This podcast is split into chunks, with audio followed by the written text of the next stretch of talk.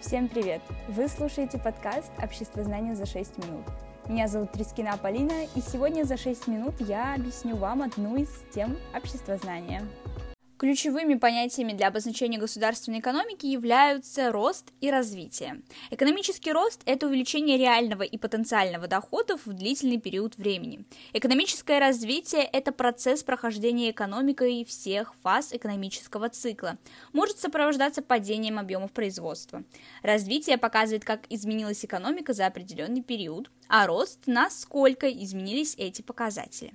Одной из главных составляющих экономического роста является валовый внутренний продукт, или, как его называют сокращенно, ВВП. ВВП – это макроэкономический показатель, выражающий суммарную рыночную стоимость общего количества произведенных товаров и услуг в определенной стране за один год. ВВП включает в себя стоимость всей национальной продукции и услуг, а также продукции и услуг, произведенных в стране за рубежом компаниями.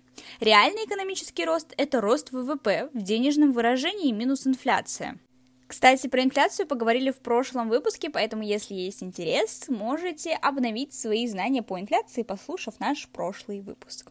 Ну а теперь вернемся к теме сегодняшнего подкаста. Итак, при определении ВВП важной категорией является добавленная стоимость. Добавленная стоимость – это разница между стоимостью проданного организации продукта или оказанных услуг и материалов, затраченных на его производство. Она равна выручке, включает эквивалент затрат на заработную плату, процент на капитал капитал, ренту и прибыль используются для взимания налога на добавленную стоимость.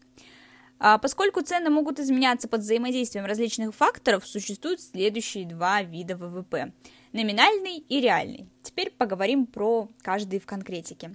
Номинальный измеряется в соответствии с текущими годовыми ценами.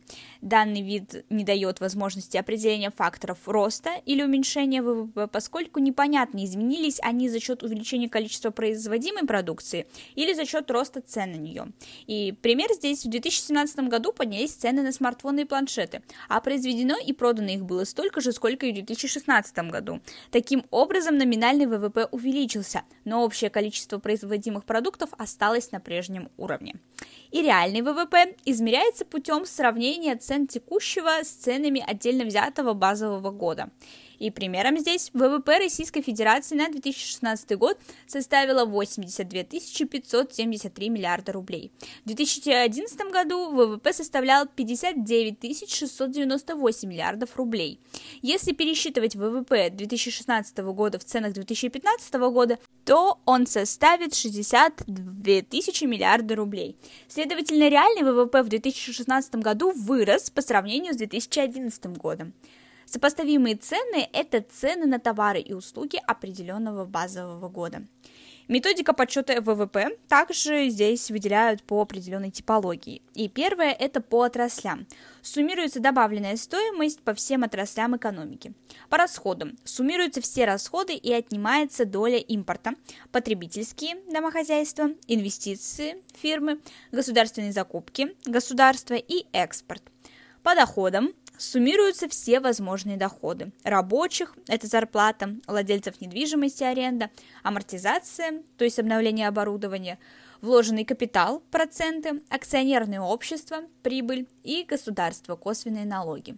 Вот здесь опять же таки всплывают понятия экспорта и импорта, пожалуйста, не путайте их, потому что экспорт – это вывоз товаров из страны с целью продажи, а импорт – это ввоз в другую страну товаров и услуг. Экономический рост исходит из показателей изменения среднего роста ВВП в процентах. Если наблюдается ежегодный рост ВВП, то экономика страны растет. В результате подъема экономики становятся возможными следующие явления. Повышение уровня жизни в государстве, увеличение доходов отдельных людей и производителей, пополнение бюджета за счет увеличения налоговых поступлений, увеличение расходов государства на бюджетные сферы – медицина, образование, культура – Пути экономического роста. Первый – это интенсивный. Качественное улучшение производственных возможностей, внедрение результатов научно-технического прогресса, использование новых технологий, автоматизация, повышение квалификации работников, характерен для экономически развитых стран. и экстенсивный – количественное увеличение задействованных для производства ресурсов, использование природных ресурсов неквалифицированной рабочей силы, капитала, характерен для развивающихся стран. Интенсивный путь развития является основой роста экономического благополучия общества. Не путайте, пожалуйста, интенсивные и экстенсивные методы. Очень просто запомнить. Интенсивный направлен на качество, а экстенсивный на количество. Экономическое развитие подразумевает внедрение инноваций и нарушение привычного хода вещей между товарами и деньгами. Если увеличение производства автомобилей будет считаться экономическим ростом, то успешное внедрение гидро- или электромобилей – экономическим развитием. Здесь всплывает понятие инновации. Инновация – это внедренное новшество, обеспечивающее качественный рост эффективности процессов производства или конечной продукции, востребованной рынком, является результатом интеллектуальной деятельности человека. Экономическое развитие происходит неравномерно и включает в себя не только рост, но и спад. Все вместе это составляет экономический цикл. Экономический цикл – это периодически повторяющиеся подъемы и спады в экономике и выделяют четыре стадии. Первая стадия – это пик, максимальное значение реального производства продукции. Безработицы нет, высокий уровень жизни. Рецессия – это снижение объемов производства. Начинаются сокращение трудящихся, падение уровня жизни населения.